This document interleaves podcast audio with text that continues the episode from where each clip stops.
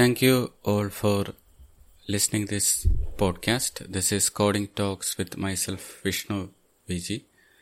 I'm a .NET programmer from Thiruvananthapuram, having experience working with the different cloud vendors like Microsoft Azure, AWS and GCP. I'm a AWS community builder for storage there are a lot of sessions which are there on this podcast. In addition to that, there is a meetup group called Coding Talks Cloud Computing where I uh, take sessions on different cloud technologies and those sessions are available on my YouTube channel, uh, which is the same name as that of this podcast. All the opinions and things that are expressed through this podcast and also in that YouTube are purely personal and do not represent any of the employer's view in any way. With that, we can start understanding the microservice architecture in more detail. In the previous episode in this podcast, we were discussing on understanding microservices with respect to the different other forms of architectures like the layered architecture the uh, uh, and other forms of architecture and how service architecture and how microservice uh, differs from those. We also talked a bit about the uh, monolith, modular monolith, and we also entirely stressed on avoiding the distributed monolith at all cost because it creates the complexity of distributed architecture plus it has the disadvantages of a monolithic application. The modern trend is towards microservices and that's the reason why we will be discussing that in this sessions. With even though that is there, still the uh, default uh, standard of architecture for every new application is still the monolith. That's the safe way because microservices architecture, because it's distributed, it may not be a good fit for all kinds of uh, business application. It depends upon the requirements of the business domain and how it wants to scale, how much team members are involved in it. Lot of different factors contribute to the selection of microservices. So it's not like a one um, one way solution to take okay for a new application take this microservices architecture and do with that. That's not the case. Similar to every other architecture there will should have a lot of considerations and all because it's uh, to have a microservice architecture in place there needs specialized effort from the architects to decide the different areas that we can split the application to different business domains uh, different uh, components and how these will be interacting with all and the latency and all and the monitoring orchestration of these things are all becomes uh, really challenging for the both the developer as well as for the architect.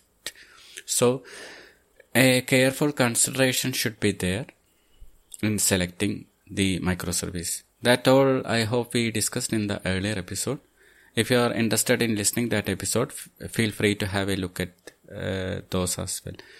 Continuing from the previous episode we will be uh, having a quick recap of uh, what is a layered architecture or an n-tier architecture. And from there we can start understanding more about the microservice architecture in more detail some of my friends asked me uh, like uh, the layered architecture they are working isn't it also a kind of a microservice architecture? The answer is no because there in the layered architecture. The partition is based on technical domain. If you, your application code base has different technologies associated with it. Here the main focus in layered architecture is actually the technical uh, te- uh, technologies that your application are actually used. Your application, say for example, if it's a web application, your application may have a front end which is developed using JavaScript or some other JavaScript libraries or framework like React. Might be it have a server side component which uh, has this uh, um, business related things in place. And also there will be a database that will be interacting and some form of database related code will be there. Your application has these different areas. And in the case of layered architecture you will be splitting your application based on the technology. So you'll be ideally at a minimum have three different layers one for presentation layer for the UI, then for the server side, that's the business area where your core business logic remains, and then the uh, database layer where the persistent part is handled. And if you look at this, uh, we can uh, go a bit more detail into the layer architecture. If you look at a more detail into this form of architecture, you can see that actually uh, this architecture closely mirrors that to the organization structure. And that's the reason why once it was very popular. Because your organization have different specialists working in each of these technologies like the database or server side or front end and if you split your application based on these different technical areas, it will be uh, easy to give ownership for each teams to look on these different individual area. And that will be fine when it comes to maintaining the application. But the problem happens is like if there is a simple change required in one area, it requires coordination from other areas as well. And if you know, uh, uh, working in an organization with a different teams apart, coordination is required and there in the layered architecture it's actually results in a kind of an organization silos where uh, one specialized team that is focused on database will be focusing on that particular area only and uh, whenever there is a change required in the front end that needs to be communicated to the back end and vice versa. So that results in a lot of coupling. There will be a tight coupling between these different layers and also the cohesion or the uh, way by which the code groups grouping is actually there but it is actually based on purely technical uh, domain and not based on the business domain. The everyone who is uh, having ownership of these different a- areas will be working to complete their activity. So this kind of architecture, in this layered architecture, uh, employees are working to meet the uh, their particular area in silos and the mainly they are focusing on the activity they are doing and it requires extra coordination as i said earlier and also the customer quality or the outcome is not considered here because from the customer point of view they want some feature there but these individual teams are focusing on their own area. So finally, to have a, a, good outcome, it requires the support of all the different teams. That will be challenging. Then evolved another form of team called the outcome oriented team.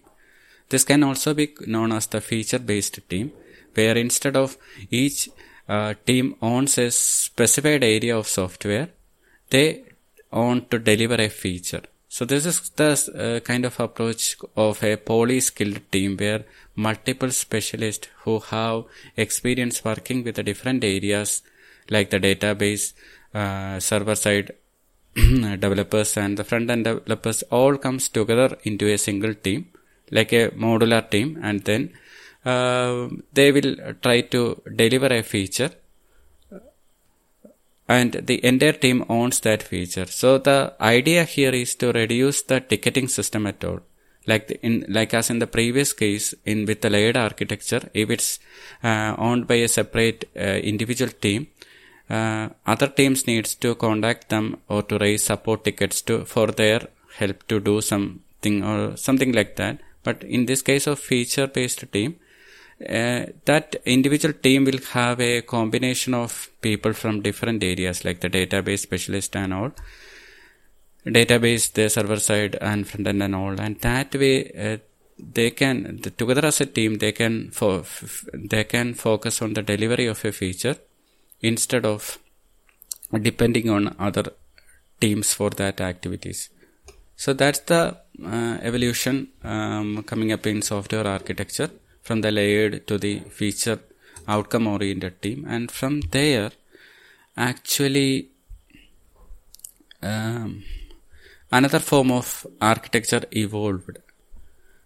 So this is also uh, known as actually a stream aligned teams. This feature based team is also known as stream aligned team, where they are focused on the a particular feature or the valuable stream of work of their product. For example, if there is a, um, uh, purchase uh, area that they needs to deliver in their application, uh, a set of teams, like a poly-skilled team, uh, mem- team members can uh, coordinate that activities and deliver the feature to the customer. That's the that's called the stream aligned team. And similarly, if there is a stock management needs to uh, develop in an application and needs to deliver, then uh, a set of teams can work on that area, stock management area, and they can deliver the features. That way, the silo concept can be broken down and can be moved into a stream aligned team. But still, if you are looking on this stream aligned team, if you look at the architecture underneath architecture where they are working on, that is still a kind of an architecture called the layered approach. So the organization stream structure has evolved from layered ba- layering layered based specialist team to the feature based team. Still, the underlying uh, code splitting uh, where they are working on is actually based on technical. So that node won't sync properly, and that's the reason why some other form of architecture splitting is required, and that's how the microservice architecture came into uh, more popularity. Uh, for the stream based development, this microservice architecture would be definitely helpful. Uh, the service oriented architecture is also helpful for that, but there is a difference. Uh, as in the case of a service oriented architecture, uh, there are no such considerations like a individual database or an individual uh, deployment um, uh, in uh, individual deployment should be there as in the case of a microservice. So there is a difference there is a line of difference between the service oriented architecture and with that of the microservice architecture. In microservice architecture uh, it should have a modular uh, it should be a modular service with its which should stand independently independently. It is developed in, in independently and uh, tested independently and also deployed in isolation without affecting the other components. It should have a dedicated database for that particular microservice. Whereas in the case of a service oriented architecture these things are not there or these things are not mandatory so that's the core difference with a microservice as well as a service based architecture so we in this episode will be focusing more on the microservice architecture in more detail because that's the more uh, ap- accurate uh, architecture best aligned for a stream based development.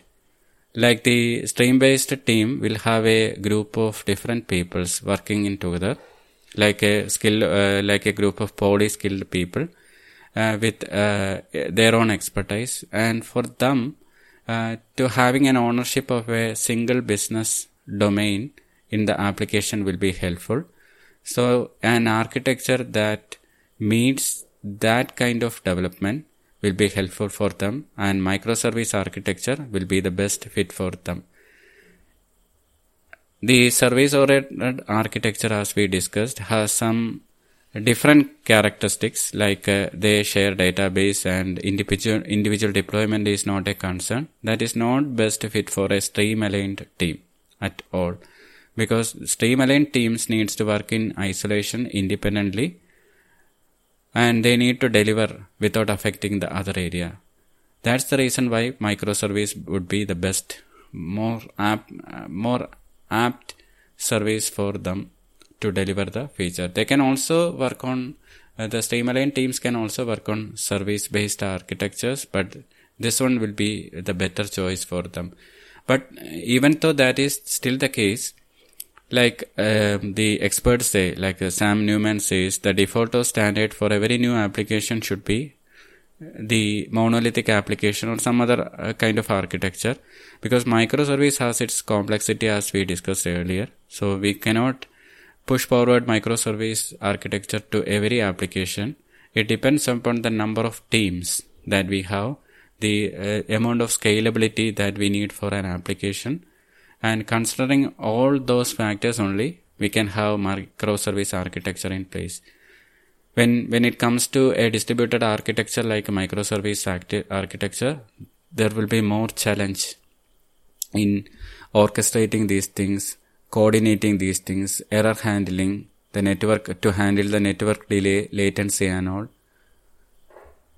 So specialized architectural considerations are required and that brings more complexity. That's the reason why uh, many experts say that as you are progressing with this microservice architecture implementation, you would be encountering lot of lot of problems. So it's not a de facto standard for every new application. That is the thing you need to consider because the um, Kubernetes and the serverless architecture are popular these days many would be thinking about okay when we start developing an application let's take a microservice architecture and start like that it no should not be the case there should be a proper analysis and if it has a scope of uh, expandability and if there are more team members involved in that kind of application development then microservice will be a good fit for them otherwise it would be an overkill then the next area we are going to discuss is to understand how we split the code. We are focusing on split, splitting the code. Then later in this episode, we will be discussing on some data uh, based splitting as well. So initially we can focus on the code split. So think of a monolithic application where all your entire code resides in a single code base. You have no splitting at all. Everything lies within a single code base with no splitting based on technical or anything at all. From there, you need to extract the individual area and move that each into a microservice. So how would we you be doing that? For that, you need to done you need to understand about the domain driven design. At least a bit of familiarity with that domain driven design will be helpful. There are a lot of books which features this particular technology in more detail. Uh, these are uh, not technology, this domain driven design in more detail. Uh, it actually became popular with uh, one of the book by Eric Evans called Domain Driven Design. There is another book also there called the Domain Driven Design Distilled, which which ha- has the core concepts of domain driven design to get you an idea. So I will be uh, giving you a quick overview in brief about the domain driven design. It's actually a kind of modeling the real world problem in software. So if you think about software, there are different persons involved in developing the software, like the stakeholders, customers on one side, and on the other side, there will be the developers. So these two p- sets of people use different languages. The customers may be using something that is related to their business domain, something like payment, uh, stock or something. While at the same case for the developer, it might be something like a insert or something or added to database or something like that. So these technical, this, these language differences between these two people eh, will be a problem when the software evolves. It will be difficult to communicate these ideas into the developers and vice versa. So there involves a set of people in between that. That's the business analyst who will be transforming the the language of the customers to language of the what the developer understands. Still, there will be difficulty in understanding that. So that's the area where uh, they will be uh, this uh, domain driven design comes into play here the developer tries to understand the software in terms of business domain so they will be giving more accurate names based on the business domains for which they are developing the application. In that way that closely uh, uh, closely aligns to the uh, language of the customer. So in domain driven design take for an example of a uh, shopping website like Amazon, there will be having different uh, key areas that can be identified within that application. So the whole application of Amazon, like shopping website, can be considered of as a business domain.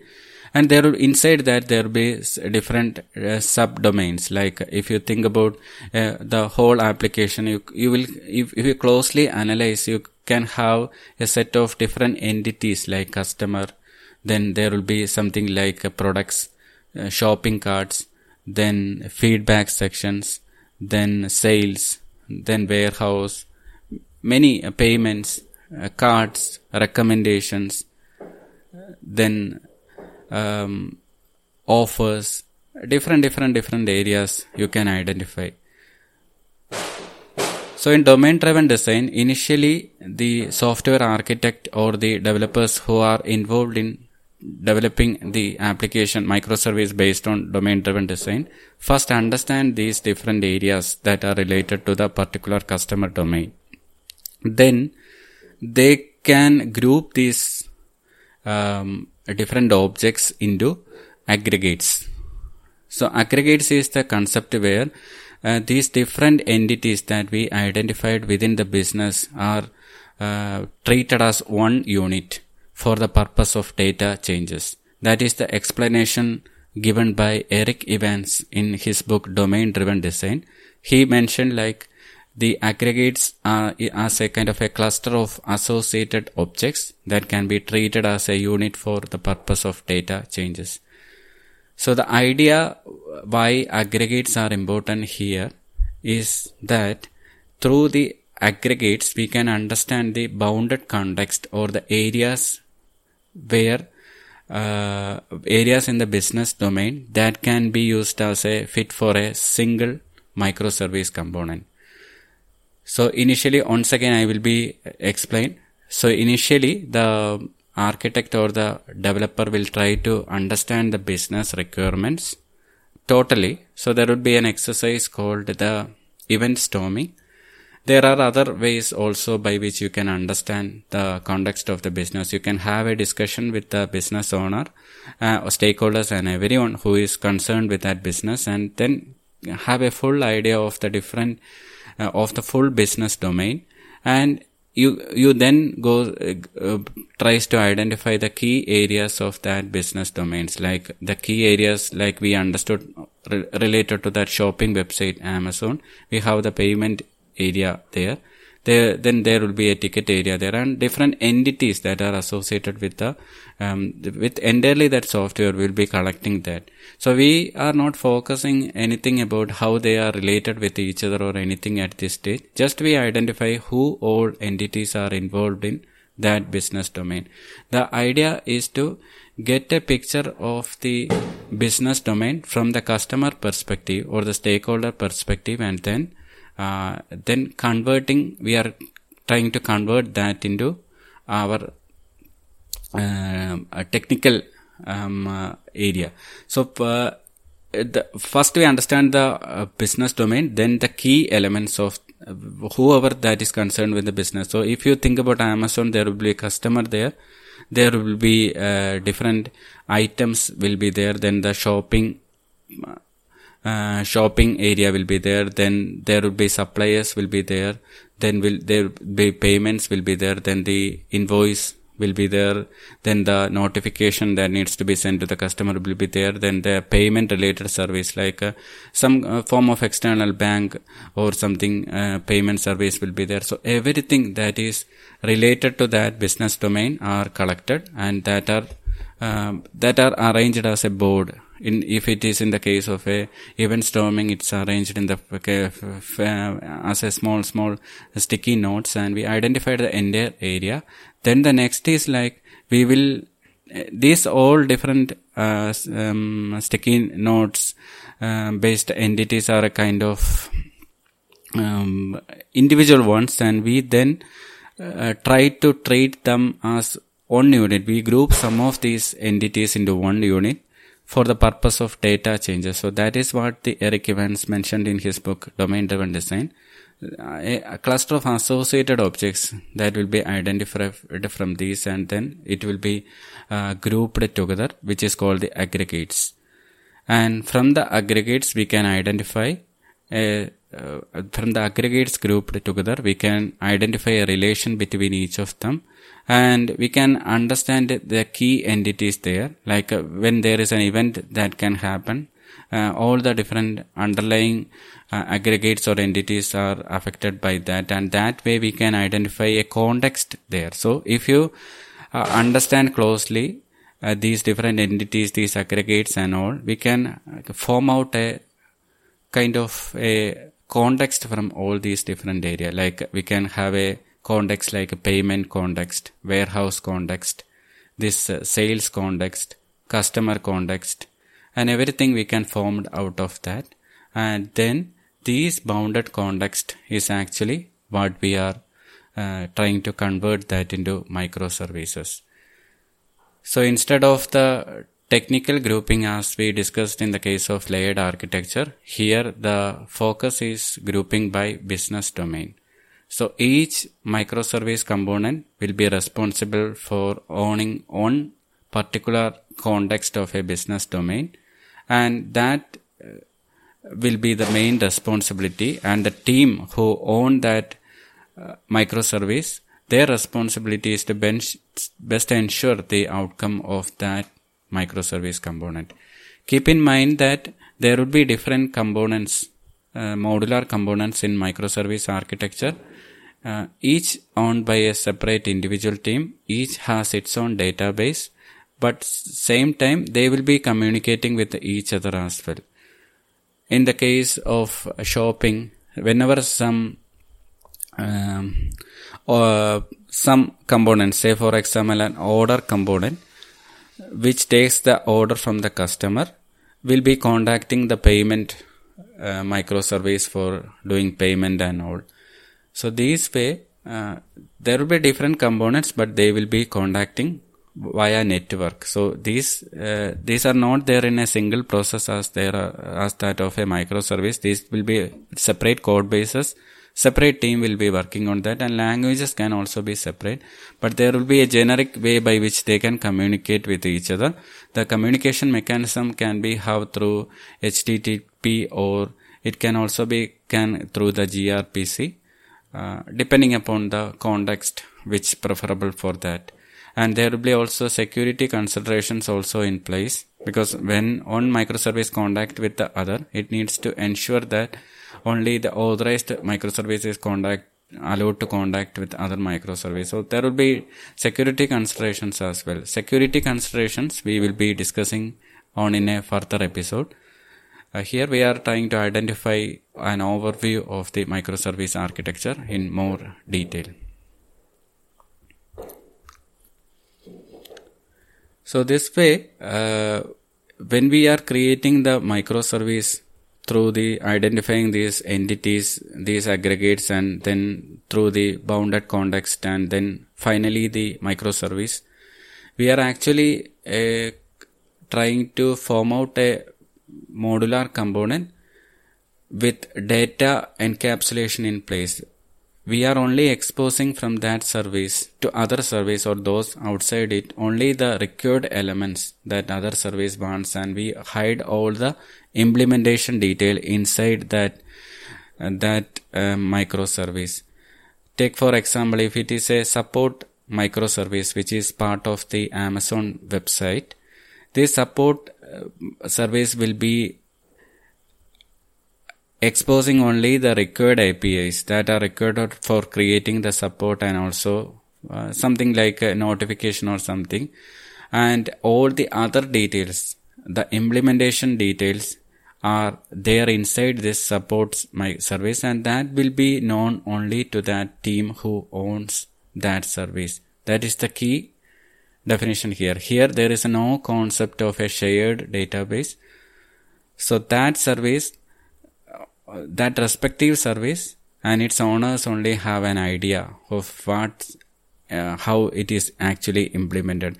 This will be beneficial for the software architecture because the higher you have cohesion or the related areas grouped together and the less coupling you have with other components. Here the less coupling how it happens is like you are only exposing through an api only the required elements that other components want and that way you can have a control over uh, what the uh, how the other components are getting affected. So that means if you properly identified a bounded context and the uh, and the different areas and the related areas and wrapped that it into a microservice component you can have a silo like an implementation detail inside that microservice. It's not accurately silo. It's like an encapsulation.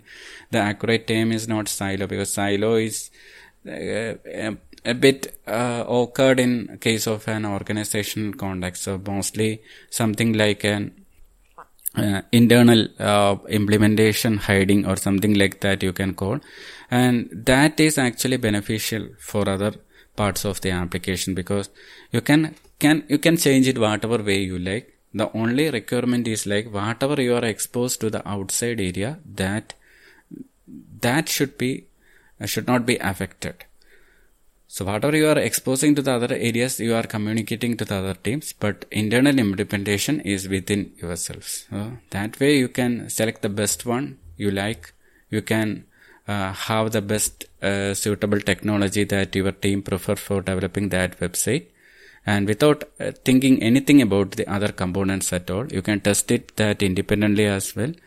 And you can deploy it as independent deployability is the key element in microservice architecture. That is what Sam describes in his books. Sam Newman describes in books. Like you can understand everything about microservice architecture and all things and you can develop an application but ask yourself the question whether your software is capable of deploying independently without affecting the other parts of application that is the key challenge with uh, the uh, key um, characteristics that distinguish whether your microservice ar- architecture or implementation has become proper. If you are deploying an application and at that time you need to contact the other team like okay um, uh, we are deploying this. You need to make some changes in your side or something. Then that means the dependency is still there and the code splitting is not proper. So if there is a dependency of, for one microservice with another one, that indicates that some form of coupling is still there and you need to identify that, extract it. Sometimes there might be some form of shared um, data that exist between these two different components and you need to coordinate with these two uh, different teams to use that but uh, Sam described in his book as it's an kind of an anti-pattern. If you have shared codes that is used by two microservices, it will be better to copy it and move it to your own because that way you don't have a dependency with other service at all. You can have your own libraries, but make sure that you own that particular library and won't allow other teams to change that. So somehow the idea of uh, uh, that dry pattern, don't repeat yourself pattern. So with that context in mind, they ideally try to create a library for something and that library uh, will be encouraged to reuse by all the different other teams members. So that's an anti-pattern in this case of microservice architecture. What happens is that when you create a library like that, it actually create a kind of a shared responsibility between two different teams. The ownership will be harder to identify which team owns that shared library. This way, uh, it will be a challenge and if someone is making some change it will affect the other part of application so better to have something uh, something a line of boundary exist there so that uh, you own or the your um, application owns entirely everything and you copy that all the related codes to your microservice and that way expose only that API and other parts are completely uh, encapsulated or hidden for others. They have no need to know about anything related to that except the API you are exposing. That's the way uh, you should be forming the microservice architecture. So these are just an overview. We will be co- continuing from here a bit more. Um, uh, so we can let's move into other areas as well. We have understood microservices an overview uh, hope you also understand some of the key characteristics of microservices. Now let's have a look at some of the challenges that are associated with microservice. One thing is like, as you can see here in microservice, the uh, code is actually splitted based on business domain and it's actually distributed across. That means your simple application instead of a single code base, as in the case of a mono- monolith, or even um, uh, or, or for a modular monolith. Modular monolith means a single process can have multiple services, uh, and that uh, can be splitted into different processes even when comparing those two type of architecture the monolith or modular monolith or even that service oriented architecture what it differentiates in this case in the case of a microservice architecture is the, here you can see a kind of a distributed architecture with individual components splitted across and communicating through network that means the testing side it's a bit challenging we are now looking on some of the challenges. It's actually not a, the demerits. Actually, it's kind of a complexity that is more associated with microservice. These complexities, if you tackled, will be having its reward. But this would be an overkill for a trivial application like a POC or some kind of more modular application. It's a smaller application with a team members of few. This will be an overkill. One thing that you could consider when developing whether to choose a microservice architecture is best fit for a good uh, for your new application or not. Especially if you are in a POC stage is to analyze the business domain in more detail try to get more details about the business domain and like as we discussed earlier try to find out the entities aggregates how many bounded context you can place and if you feel that microservice architecture would be a best fit for that case. You can have a discussion with other team members as well. Then implementing that would be helpful. And if you are working on a poc at, after understanding this and if you feel microservice is, cho- is a good choice then it's definitely worth to start the poc with that as well. Like this is uh, mentioned my one of my friend john like if you are working on a poc in reality that poc is going to deploy uh, and uh, will be handed over to the respective teams if it is a success. So if you start off with a kind of a monolith or some form of uh, wrong architecture and if you uh, if you move if you hand over that to another team where there is a scope for a microservice architecture. From their part it would be difficult to further convert that to a microservice architecture. I mean at the initial stage. Even though Sam Newman mentions that modular monolith for the monolith or some form of trivial or trivial architecture is best fit for a new application. Still, if you feel that after analyzing the business domain and if it has scope, then considering microservice would be good. If you feel if you have more team members and there is a more scope for uh, scalability and evolution of that software, then that would be good to have a POC itself also started in that form of architecture because whatever you are handed over to the next team, that will be the one next team considering. Okay, let's uh, again continue on the uh, challenges. So cross testing or the final testing of the software would be challenging because here the components are splitted apart and more effort is required for splitting. So you can have a mock and test these different different different microservice component, but still it would be challenging and not easy as in the case of a monolith application. So that's one reason why I think once uh, Sam uh, shared in one of his sessions, like um, one of the a company called Honest Update they have shared a Twitter status that we replaced our monolith with microservices so that every outage could be more like a murder mystery.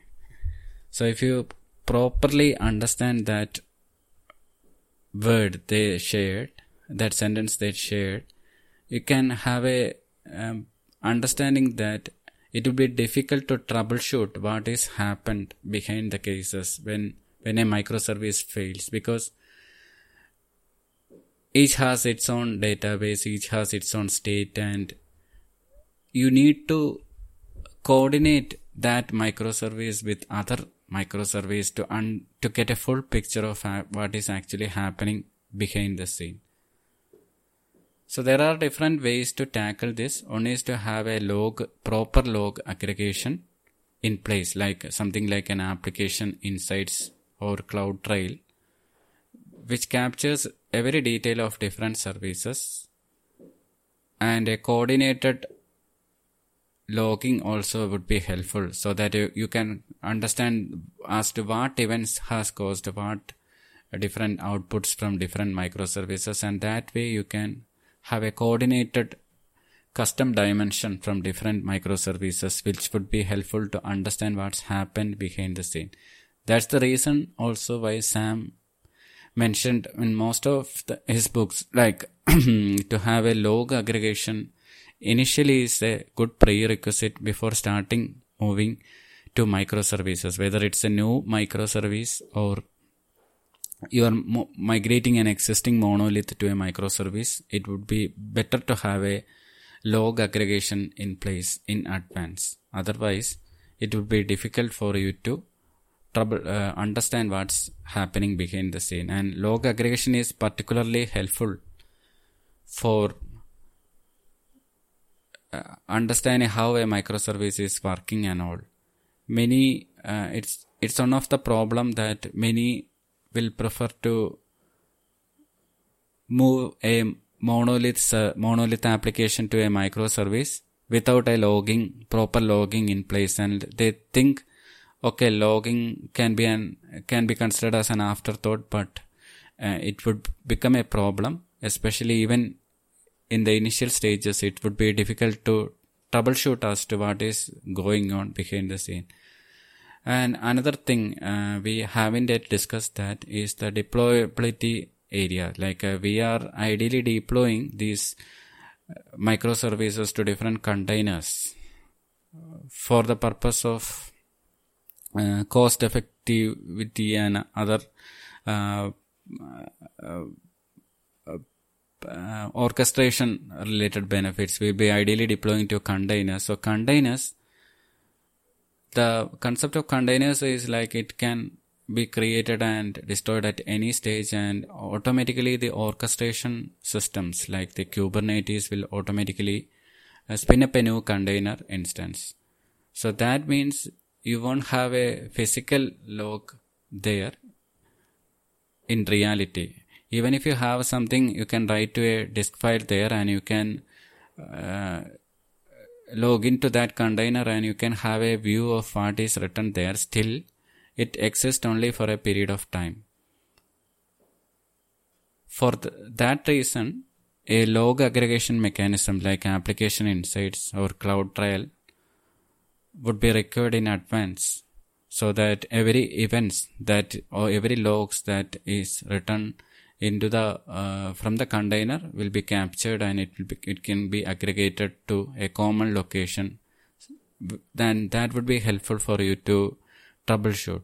Relying on a physical log is not effective for a microservice application because you won't be deploying a microservice instance to a VM or a physical machine or uh, most of the cases you will be deploying that only for a container because that's that's more cost effective and also uh, an, another concern that uh, troubles with this microservice architecture is there are a lot of components microservice components you will be having.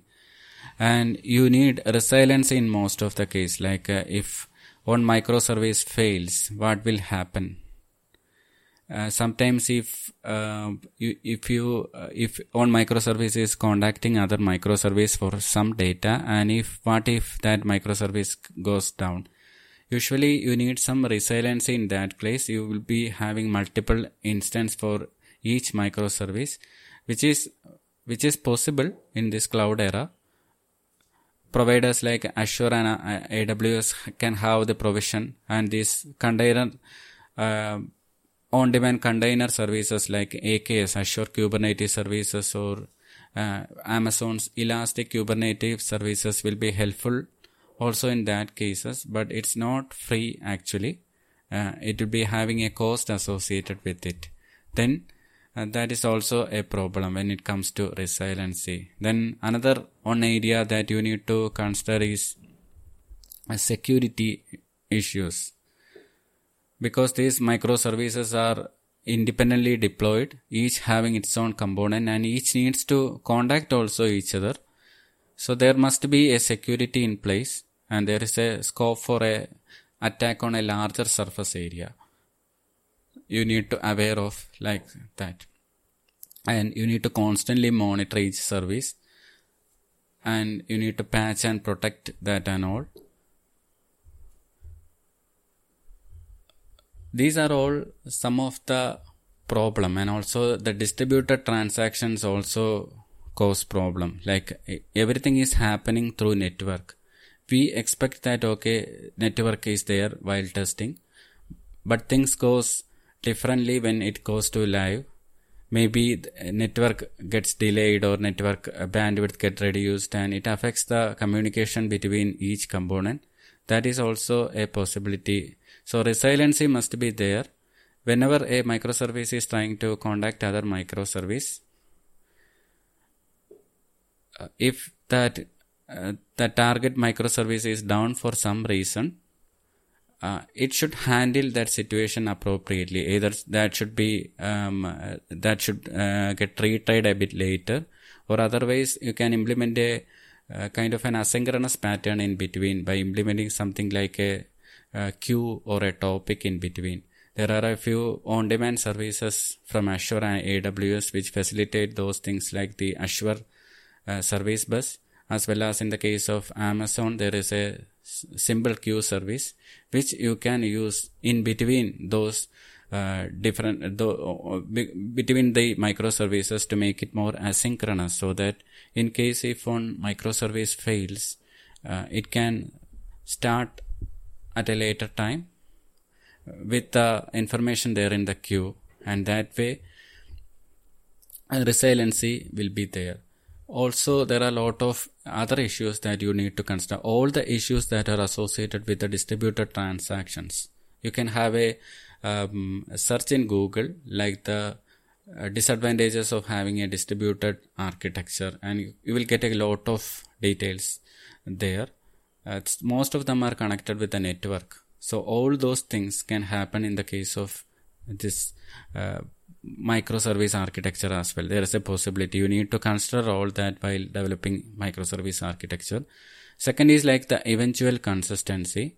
Like um, there are data uh, resides in different components. So each one ideally have a different database. Each microservice ideally have a different database. There are people who advocate that okay, a shared can be shared database can be used with a microservice, but actually that is more a kind of a either a service oriented architecture or a kind of a modular monolith, and it's actually not microservice. That's one of the key uh, thing you need to understand microservice architecture which we have its own database for each different component. That means data resides in multiple area.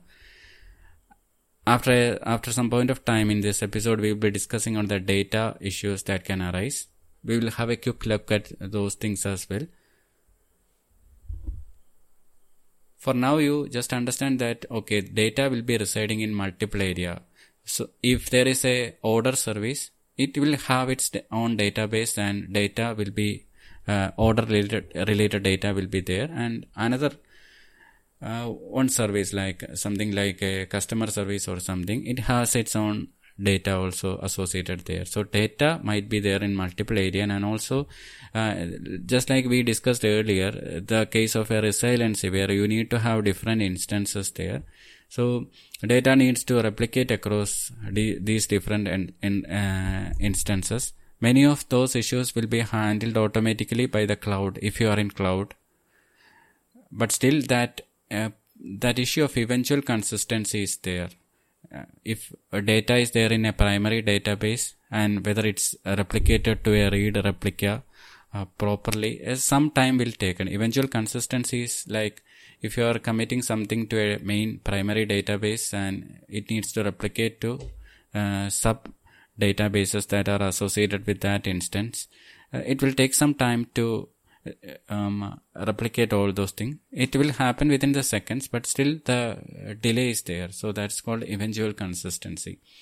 You can have a search of that and understand more about eventual consistency. That issue also can happen in the uh, case of a microservice. So for the this main reason, if your application is intended to be uh, to a smaller group of audience or it involves a fewer developers, then this kind of architecture is not good for you.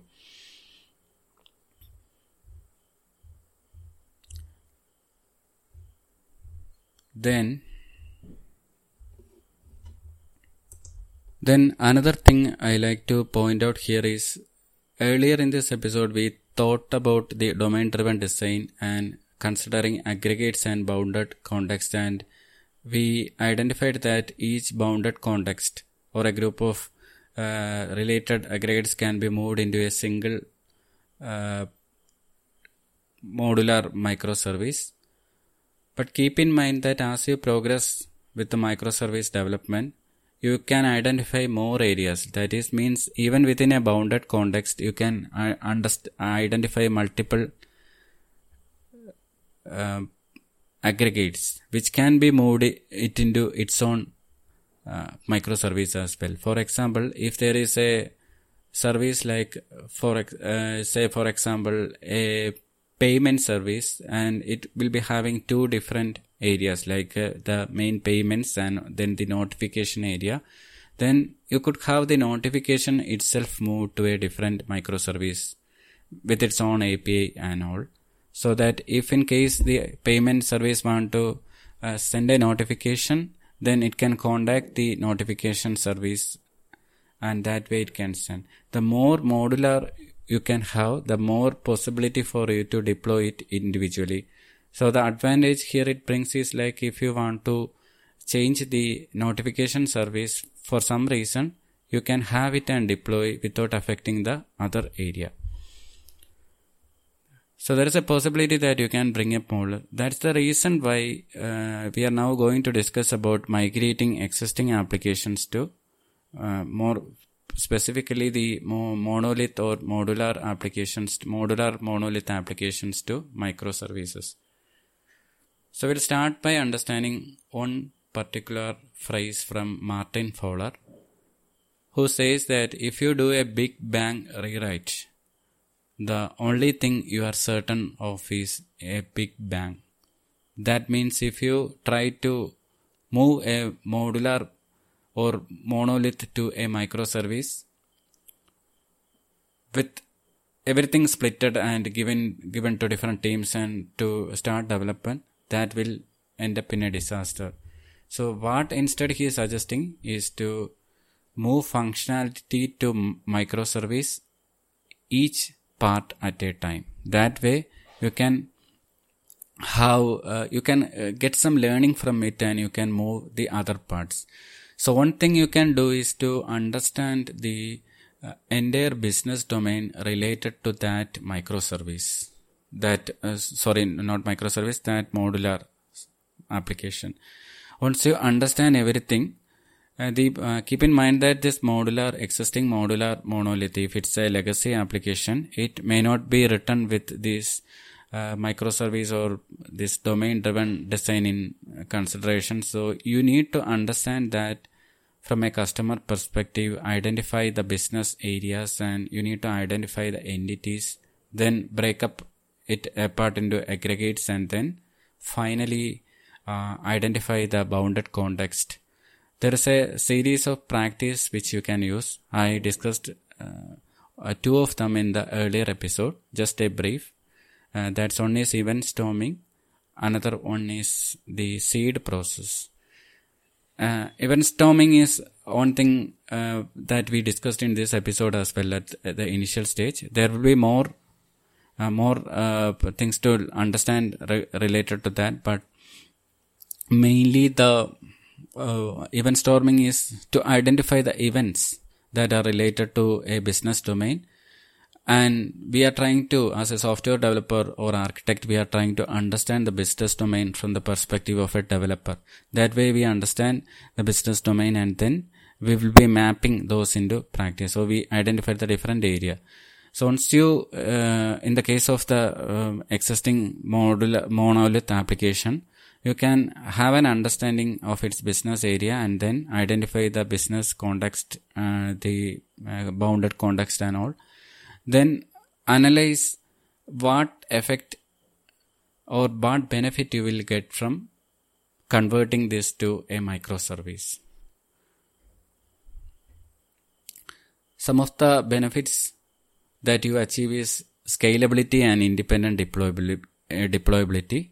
You can have more uh, scope for scalability and more scope for individually deploying and gra- uh, without affecting other part of the application maybe uh, your application will have a business value but your, you feel that okay if i improve the payment area of my application it will have a more uh, it will have a more benefit for my application then. What you can do is you can try to focus on that payment area and extract that bounded context and move that into a microservice. Moving uh, that to a microservice you, you can follow a pattern called a strangler fig pattern. It's actually a way by which you are creating a new system a new modular microservice in this case the payment microservice around your existing monolith application. So you have the support of the existing monolith application and you are creating a new system, modular monolith, modular microservice uh, with um, uh, side by uh, side of that existing application. And what you are going to do, think about is this new system actually doesn't need to replace the full, uh, the full old system at all what you are trying to achieve is you are actually creating a new system for a particular business area like the payment and you are checking whether that new modular service is actually satisfying our requirements or not. So your customers will be contacting your application if it's a case of a web application or some whatever form of application they will be contacting your main monolith application.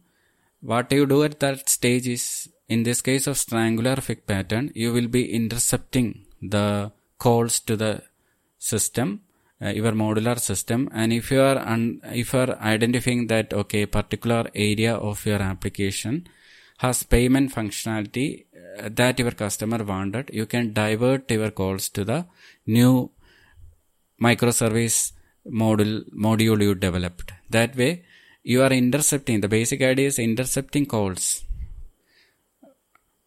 from the older system and redirecting to the new system and uh, this this way diverting we are diverting the calls and we are invoking the functionality on the new system this way two ex- two things exist side by side. Like the on modular system as well as that um, new uh, microservice system. Um, on monolith system uh, existing monolith as well as the microservice architecture. So you can have different ways to intercept this uh, ideally using an http proxy or some form of api gateway that you can uh, put it in front of your existing monolith and that way you can redirect your traffic to the new microservice which you developed. The idea is intercepting before the traffic goes to the existing monolith and you will be redirecting that to the um, microservice which you are developing. This way you can initially develop a small microservice. That would be an extraction from your existing monolith and then as you learn and as you feel that that service has been that microservice has been successfully deployed to the uh, customer. And if, you feel it's working then you can redirect the entire calls to that service. In this way the both the code exist like the existing existing monolith code exists as well as the new one exists but most of the at the success stage most of the traffic goes to the microservice only. And at that point you can work on the next set of services. So this way incrementally you are actually rolling out or converting your existing monolith to the microservice architecture. This will be the suggested way because it won't affect anything. So deploying once you feel that everything is working properly with the new microservice uh, and everything has been extracted and converted to the new different different modular service from your existing monolith application then you can um, finally um, remove the existing monolith application. Everything will be served by your individual modular monolith component. So this is very uh, good for uh, migrating existing monolith to microservices because if anything wrong happens, you can easily roll back your functionality to the monolith. So because of this, it's advisable to keep the monolith uh, for some more time, even if the new microservice is working effectively because at customer side or live, at any time uh, something can wrong can happen and we can easily revert back so that's one approach so this will be beneficial for you to move. Then uh, there are other areas like uh, here we what we have done is like a strang in strangler fig pattern we identified the calls to that service uh, to our monolith application through an interception and we redirect that to something other uh, something other area like invoice or something that is possible for some of the areas of our application. But what about if some something is there inside our application? For example if there is a something like a loyalty or something like a rewards that uh, that can happen only when an order taken place or something. At that area it's not like uh, that we have intercepted and redirected. It's actually the customer needs to contact the main monolith and do some of the uh, uh, some of the interactions there with the mo- existing monolith and then only um, uh, the or the loyalty or reward service can be uh, called upon. So at that stage how we are going to do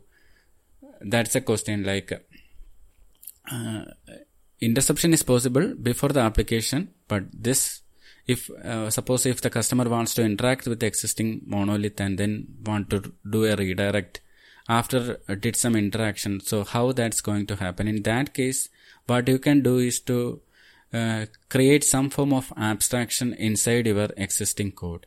Maybe uh, the existing code can keep in that place but you can slowly create a new area inside your application uh, like a kind of an abstraction where uh, say for example the loyalty of reward service where you can create an abstraction for that loyalty or reward service. Mainly if it's a new application uh, new programming language like. a .NET or Java you can use interfaces for that purpose. And that way you can create a new um, interface for or abstraction for that new service. The point here we are doing this abstraction is like we will be switching that to a new code like uh, a kind of a more microservice oriented code. So we'll be uh, coding the microservice um, module. You will be ideally creating a new loyalty or rewards microservice and you will be calling that microservice from that abstraction there.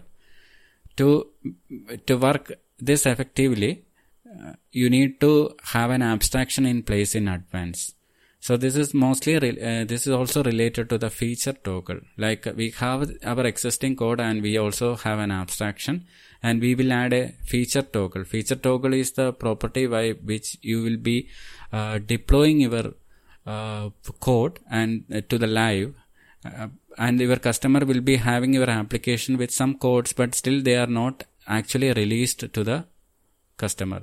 So here we are splitting out deployment and release into two different things. So deploy, ideally when we say deployment, we think of releasing a software to customer, but here we will be thinking a bit more like we will be thinking about deploying and releasing separately. So we will be deploying the code which has both the existing code as well as the new abstractions, which a feature toggle there, and we will be deploying that to the customer.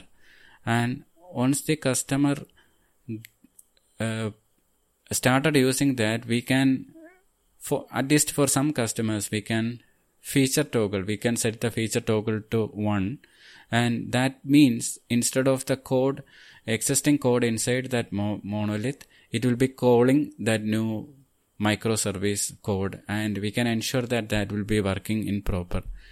The one prerequisite for this kind of implementation, this is called an a kind of an abstraction uh, pattern. Um, this it, it, it is also related to feature toggle. To make this work, you should have an abstraction in your code.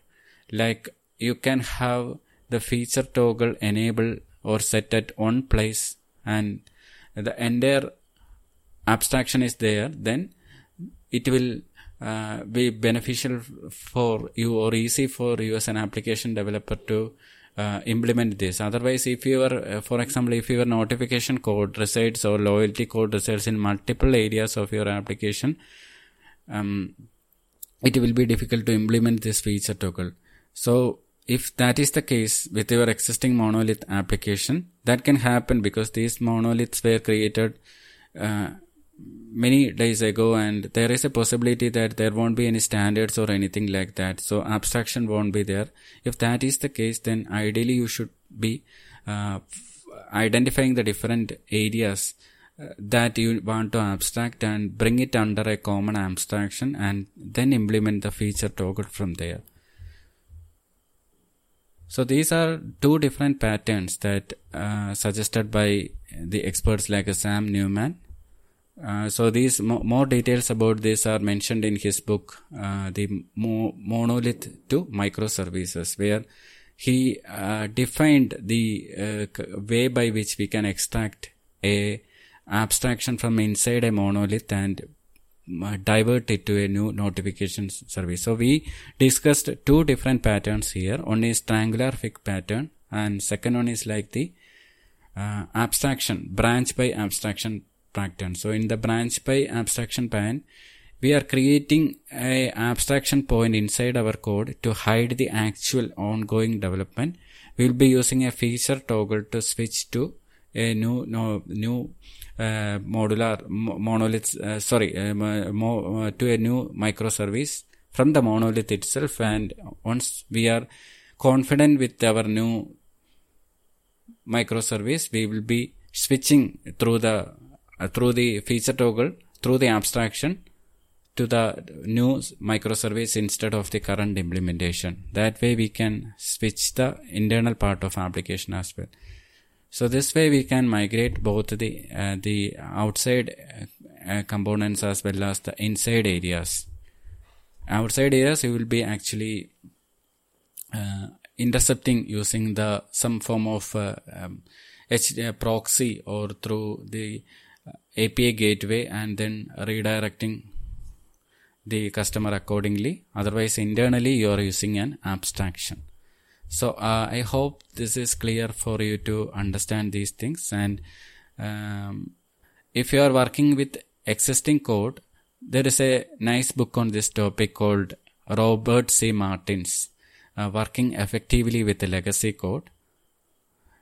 Uh, so that's by Michael C. Feather. So and it's published by Robert C. Martin series. Uh, the book name is Working Effectively with a Legacy Code. So it will be having a worth to look on that bo- book as well, so that you will get some ideas about these different uh, a, different ways by which we can extract a microservice. So feature toggle is a good thing to consider here. Uh, so I will uh, share you a definition which is uh, defined by the in one of his blog by Pete Hodgson. He is an independent software delivery consultant. So he says like a feature toggles or we also called it as feature flags is a powerful technique allowing teams to modify system behavior without changing the existing code. He further defines that they fall into various usage categories and it's important to take that categorization into account when implementing and managing toggles. Toggles actually introduce complexity. We can keep that complexity in check by using smart toggle implementation practices and appropriate tools to manage our toggle configuration. But we should also aim to constrain the number of toggles in our system. So the last point is like if your code base has codes splitted for a particular feature in multiple areas, mainly if it's an old monolith, you need to abstract that into a single or do some form of refactoring initially to bring that everything into a single area and then implement the feature toggle. Otherwise, feature toggle implementation at various stages using a if else uh, block will be challenging for you. If it's in a single area, uh, it would be a bit, uh, it's a, uh, it's a win situation. Then, so far we have been discussing about the ways by which converting existing application, monolith application to microservice. Now we think a bit about the delivery, how we are going to deliver the microservice architecture. This is also an important thing to consider. Like explained earlier, independent deployability is one key thing which you should consider. Even after developing your application, if you have dependency with other components for deploying, you need to rethink about the way by which your microservice is architected. If you are in a state to deploy it independently, then it would be a big win and then you can have different ways to deploy it. Ideally, your microservice architecture would be defined in a pipeline uh, with its build and deployment steps and deployed to some form of managed services like uh, the AWS Elastic Kubernetes Service or AKS Azure Kubernetes Service. Kubernetes it's an orchestration platform where it will automatically handle everything. You create a microservice, you uh, wrap it as a container, and you will be dip- you will be sending that to or uh, mentioning that to the uh, managed service which you are using like the kubernetes and rest of the things that will be automatically handled by the that kubernetes platform. One good thing that you are deploying this way is that kubernetes will be deploying spinning up the uh, required instances as you configured. And also in case if something error happens kubernetes will automatically heal that uh, instances and relaunch a different one. So everything will be transparent uh, uh, it will be um, managed by the service itself and you don't need to bother anything about the different instances creation and all. Only thing you need to be aware of is like your application should run. Uh, inspect of the instances it's creating and also the log handling like uh, aggregating logs to a common location. Using some form of managed services like azure app insights or cloudtrail will also be required. Otherwise difficulty to uh, it's difficult to pinpoint exactly what's happened. Next we will be discussing on different forms of deployment strategies parallel run is one strategy just like which we discussed earlier. When we extracting a part of monolith to a microservice we can have it run parallelly and we can uh, direct a particular portion of users to that uh, area. Similar way parallel runs are good fit. You can have your existing monolith application and also the created microservice exist in parallel for some time to understand and study what's happening whether it's working properly and then once you're confident then you can decommission the existing monolith at all that's one way. Second way is like a form of a canary or a b testing where you are actually uh, deploying this to only a particular portion of users if you have a say for example 1000 users you will be testing that to a set of users like 10 to 15 users and if you are feeling that it's confidently working there you will be rolling out to other customers as well that's called the canary mode of deployment. You can search it both the different ways. So these are the different ways of uh, progressive delivery. Progressive delivery means as you develop your feature, you are deploying it without affecting other part of the application. So it's a, if it's a payment related area, you will be deploying that area of uh, that microservice component. Uh, if you search for progressive develop, uh, deployment, uh, there are different area, uh, but what you can search of is like a canary deployment, then parallel runs you can check on uh, to get an understanding. Then A/B testing, blue-green deployment, dark launching, different, different, different ways are there. Then another thing is like you need to have a proper monitoring and log mechanism in place, especially if you are running an existing monolith service as well as payroll service or uh, some form of uh, this um, microservice side by side uh, to see uh, where it's uh, where the customers are targeting to and where from what service it's actually serving. Is it from your existing microservice architecture or is it from the new uh, service you created like the payroll or invoice so you need to un- understand that so you need to have a proper monitoring and orchest- and logging in place uh, at the time of rollout. Then the uh, other things you need to consider is like so far we have discussed about the ways by which we splitted the code base. Uh, this is also what Sam Newman also recommends, like uh, for converting an existing micro monolith to a microservice architecture. Uh, you first uh, uh, identify the boundaries based on code but you need to consider one more thing like the data. So how we will be splitting the data? Data actually as we th- talked about the encapsulation data for each service is hidden within that microservice itself. So if it's a shipping database then uh, shipping microservice then shipping related data is hidden inside that microservice.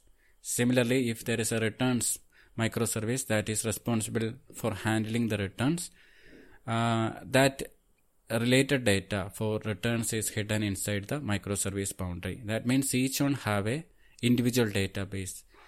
But keep in mind that this return service needs sometimes the data access from some other services like the customer service because it needs to know what it needs to return.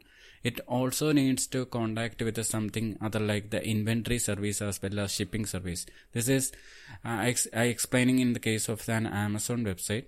So think about like if there is a returns uh, microservice which has its own database having its returns related data. Sometimes it needs to have information from other microservice like my shipping uh, shipping microservice or inventory microservice. So at those times it can call the other microservice and grab the required data. So how uh, it serves the data is also you worth need to consider. Like we discussed earlier each microservice exposes to other microservice through an API. So either you can have an expose through the API or another way is like if any particular microservice owns a set of data. For example, customer microservice owns everything related to the customer like a customer ID, name, their email and everything. And they will be ideally exposing only some of the relevant informations like the customer ID or something externally. But sometimes uh, for example while returns uh, the return service needs to know where they want to return. So it needs the information of the customer address or something. So at that time it can contact the customer service. But what if there is no api or if there is nothing related to uh, um, um, uh, nothing uh, if there is no api that is there uh, to get the information from that service then uh, there is one another way by which uh, can expose these microservices can expose the data. That's through a read-only way by which these microservices can uh, present a copy of the data so that the other microservices can interact it directly. So that's through a view. So that's a kind of a read-only view of the database that they can expose through an interface so that way the other microservices can contact these microservices, uh, in these customer microservices data without having to go through that microservice itself. So it's like a read-only copy of the data of that microservice which is serving so that that other, uh, that other uh, dependent, uh, uh, uh, dependent services can read. But if if it is exposed through API, then that way it can expose. But uh, if it's through the API, the challenge is like it should con- first contact the first service, it should return. So that means there will be a lagging there. So to avoid that, you can uh, um, that individual services can uh, expose a read-only view of the data that they can have. Related to this, Sam Newman uh, suggested that there is a concept called view in the databases. Uh, so he mentioned this in his book, uh, Building Microservices. So we, we can have a um, we can have a uh, read-only view. That's the view.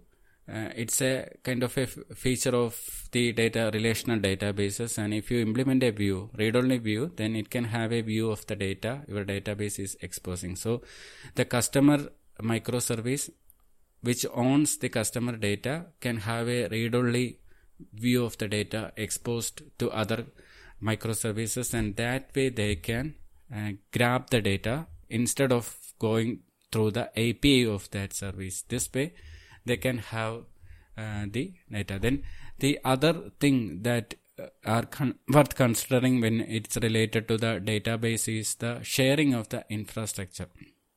Naturally, when we think about data and having a separate database, many would be coming up with a question like having a separate database is costly. Their license model doesn't allow that. But actually, uh, they can have a shared DB infrastructure where a single infrastructure can share the DB. And if it's in the case of a cloud, there are alternative ways by which they can uh, the um, uh, share the infrastructure, shared DB infrastructure, and that way they can um, the organization can reduces the amount of DB infrastructure and associated admin cost. That means uh, it's uh, actually they're in one infrastructure, but having its own instances, uh, different database instances.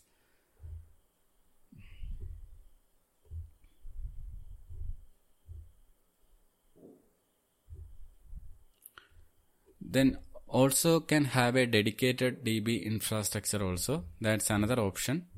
Uh, but there is more infrastructure which needs to manage. So depending upon the requirements that's required for specific microservice, they can have a shared database infrastructure or a dedicated database infrastructure. The one advantage with the dedicated DB infrastructure is like uh, the it will read it different technologies can be applied. For example if uh, it's an um, customer service it can in- include some form of database technologies like NoSQL whereas for transactions like uh, um, the financial uh, service or return service or something like that it can use some other form of database uh, technologies. In this way different combinations of technology can be used for different microservices if if it's a dedicated infrastructure.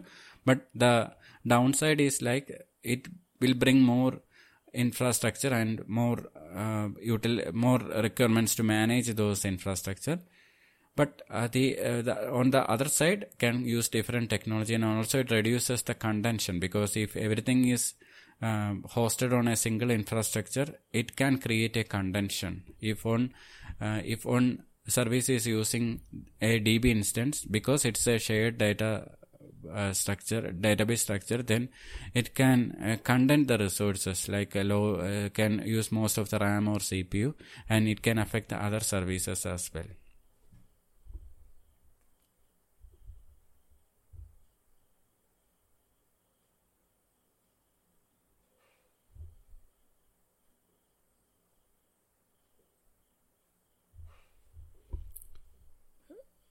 Uh, related to this point, if the customers, if they are using DB on premise, then shared DB infrastructure is worth there because they can reduce cost that way.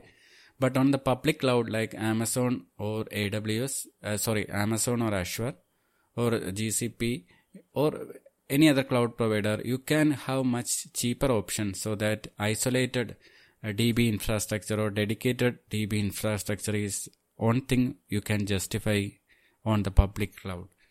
So this way you can have the uh, dedicated uh, uh, uh, infrastructure justifiable in public cloud. While it's difficult for that in on premise because of the cost factor. Then uh, the information hiding just like we discussed earlier when it is related to code we group every related code in one area in that way more cohesion or grouping of code can be achieved and we will be exposing only the required details through the API to the other areas.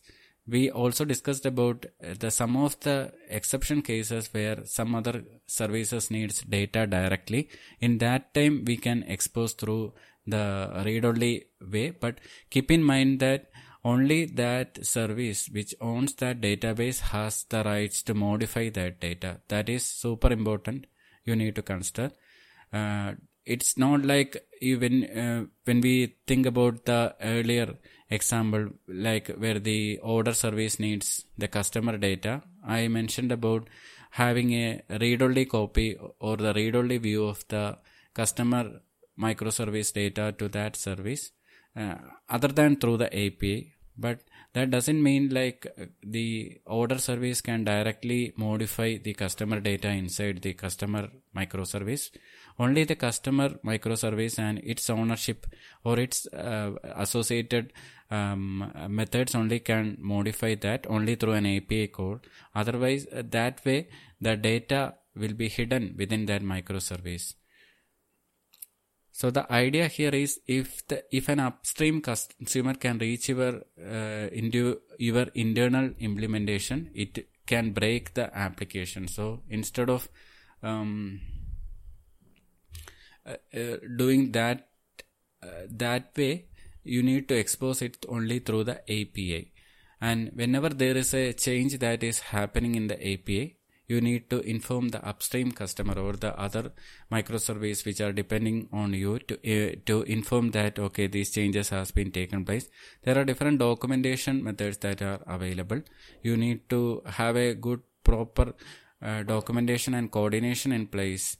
Uh, ideally, uh, if you are releasing the APIs, you will be keeping an old version as well there so that it won't break the existing customers and you will be releasing only a new version versions on top of that once you're confident that uh, none of your customers are actually using the old API, then you can uh, safely decommission that.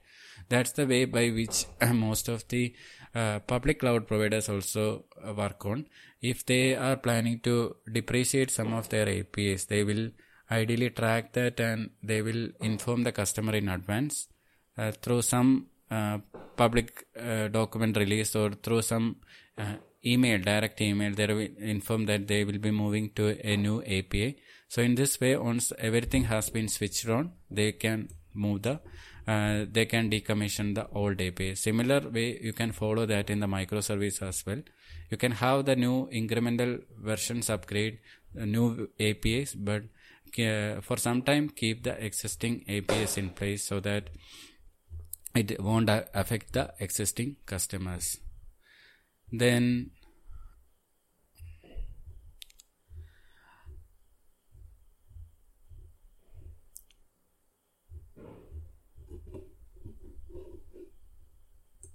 Then another thing which uh, we need to consider is the case of a related data. Like uh, sometimes if we want to have a, say for example, the top best sellers of this week, if the data resides in two different microservices, it would be harder to uh, get the detail from both and then uh, show it to customer that way. So one thing can, if you join that in the database layer it will be difficult especially if it's inside the microservice so what you can do is like you can create a service in that cases and at the service layer you can use a join. Like for example if you are uh, getting the data from two different microservices and if you want to do a join then grab the entire data from two different microservices.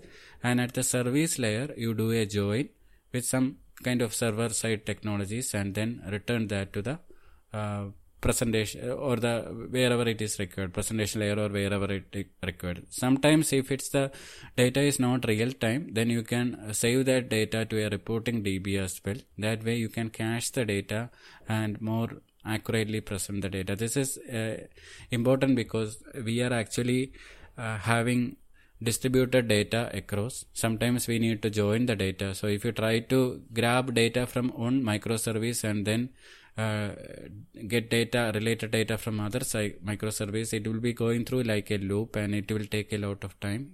Instead of that grab the data from two microservices all at once the required microservice uh, data and then join that at the service layer and then show it to the user. So here uh, there is a pattern called backend framework to front end is also used. It's also called bff so this is especially useful when you want to show data from multiple services to a dashboard. So here what we do is like we will grab all the required data from different a different microservices and through a service layer we will be aggregating all those and then present that to the dashboard. This way contention will be reduced in the uh, that microservice layer and also uh, faster data access can be achieved. Otherwise on microservice will be uh, grabbing data then it will be calling other microservice and get data so as far as possible uh, whenever there is a require for a join to um, join the data from two microservices do it that at the service layer also in the case of uh, the deletion it will be better to mark the deletions for example if you are deleting a customer data and the customer data resides within a customer microservice. So we are going to delete the data. We are in a situation to delete the customer data. And initially what we'll be doing, the better strategy is to mark a status on the customer table that this customer has been deleted or it's not active.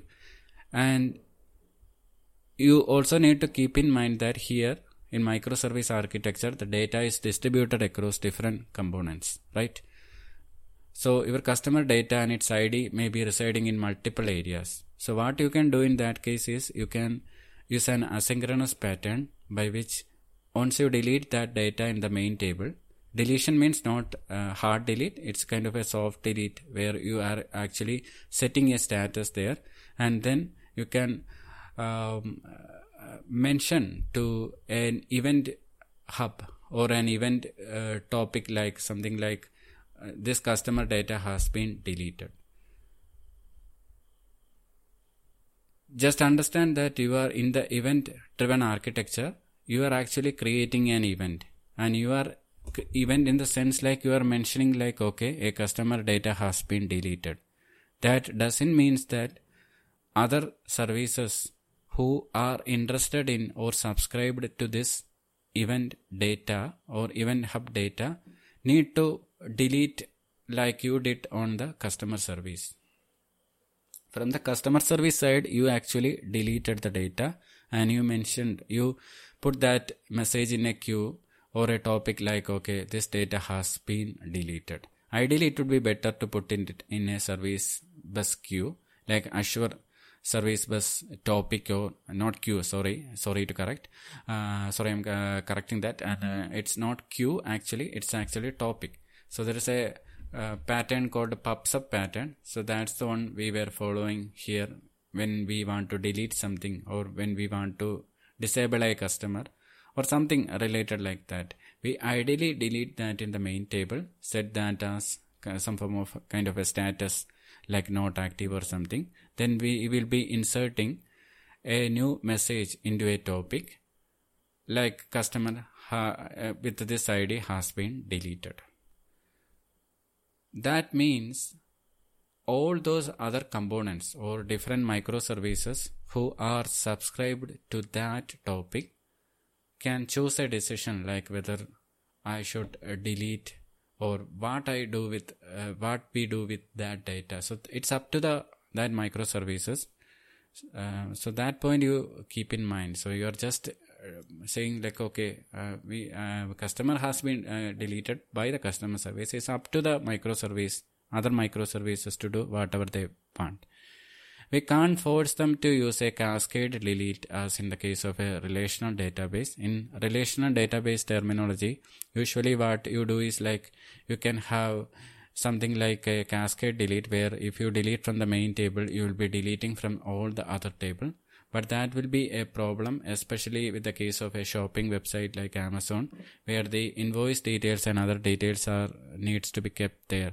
So once you mark the topic that a customer with say for example 101 id has been deleted might be a finance or invoice service also be subscribed to that message and it got a message like okay this customer has been deleted. And for that uh, invoice uh,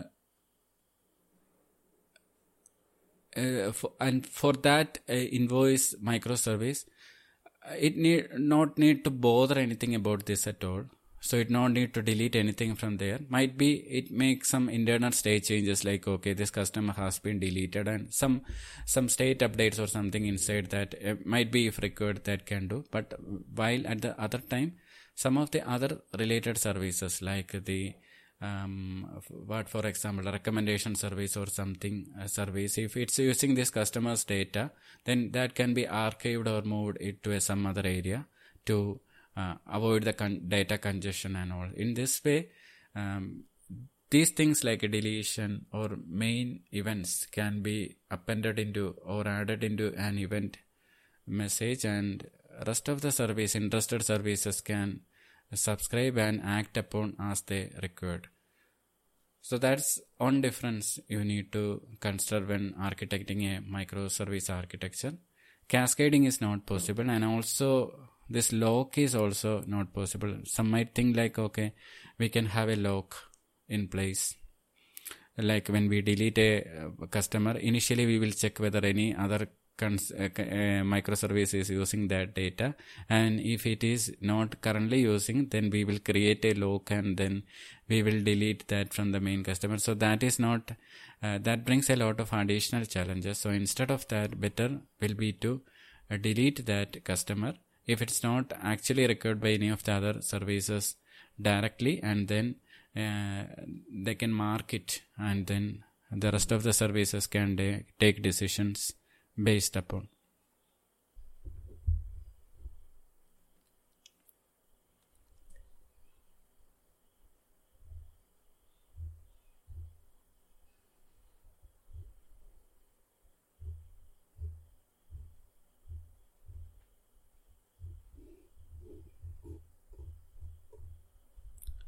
Then, uh, when it comes to microservice, to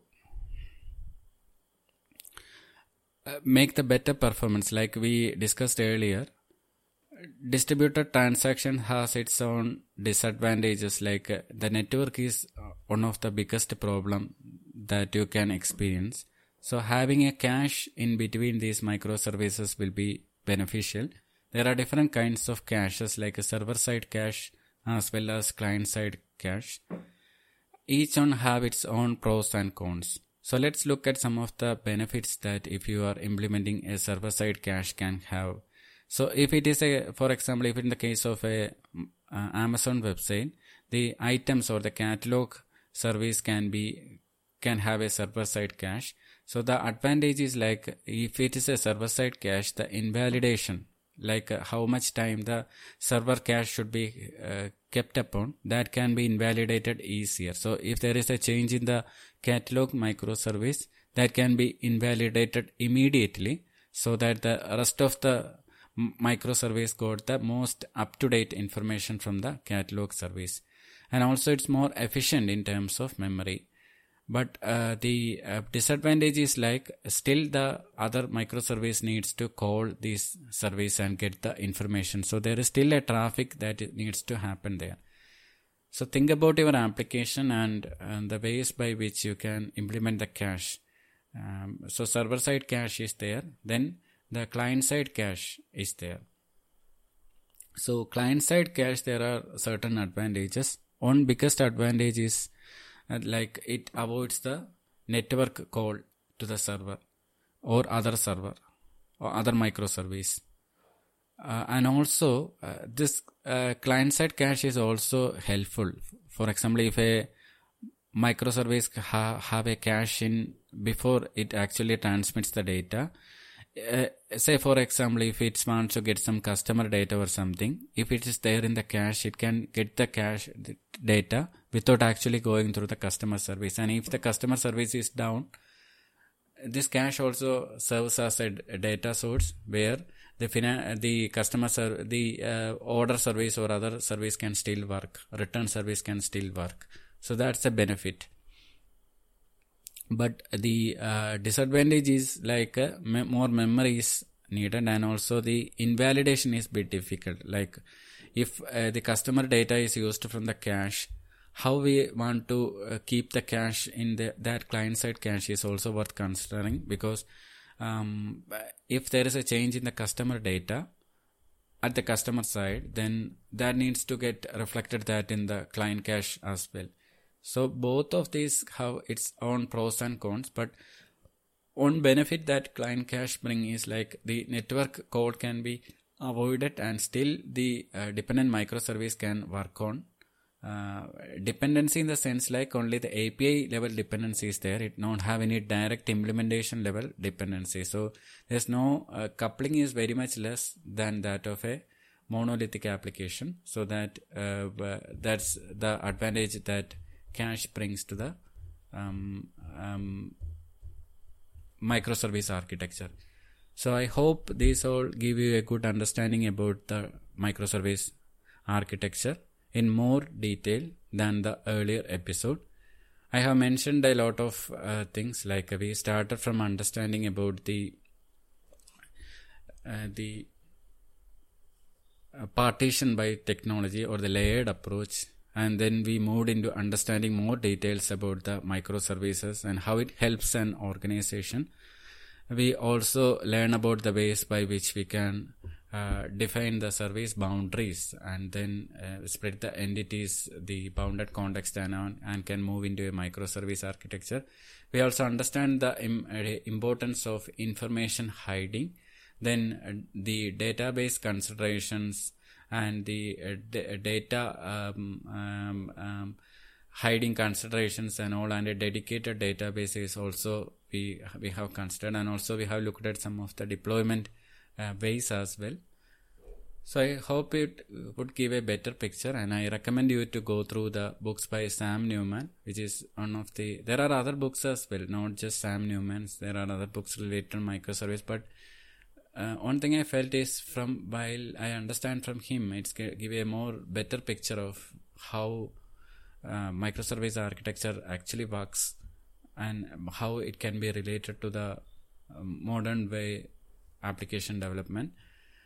So it syncs with some of the ideas that are uh, applied that have mentioned in the domain driven design as well. So you can easily implement that.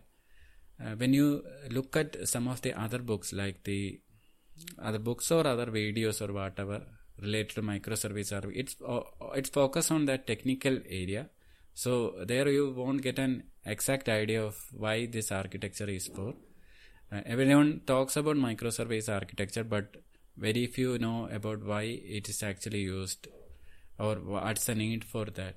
So that idea you would get better from reading going through the two books of sam newman. One book is building microservices and second one is monolith to microservices. So have a look at those. Then another one book you can check out is like uh, um, micro front ends that's also a good book so coming uh, so going uh, a bit uh, further from this microservice architecture you can have the option to have individual parts of the front end developed by different teams and it can be deployed independently as well. So that's the concept that is used in the some of the uh, websites like uh, spotify where each part of the uh, website is being served by a different micro component. So that kind of architecture is also getting popular. It's uh, similar to microservice but a bit advanced. So here when we discussed about the microservice architecture, the front end we thought of, uh, we actually spiced, layered, uh, we we sliced sliced the um, architecture, the full code base based on business domain. It's like a horizontal where an entire domain from A to Z is covered in a microservice component. So there in the micro, um, there in that micro um, uh, uh, front end um, way, it's a bit different. Like each uh, area of that front end is actually divided further, and that way development is there. I hope we can cover that in a different episode. There is one more thing I want to mention uh, related to this. Right now, we have discussed about the way by which we partition the code based on technical, that's layered, as well as also uh, based on the uh, domain. And also, we discussed about the database considerations, uh, data uh, splitting, and all. Um, another area we missed is like how the security aspects related to or the security challenges that are involved when one microservice is contacting with other microservice. What are the security considerations that we can implement? That uh, i hope we can Im- uh, covered in a different episode. With that i wrapping up this episode. Thanks everyone for listening this episode. Have a great day. Please uh, check up my check my meetup group coding talks cloud computing as well as my youtube channel. So there will be sessions upcoming. So thank you thank you again for listening. Have a great week ahead. Thank you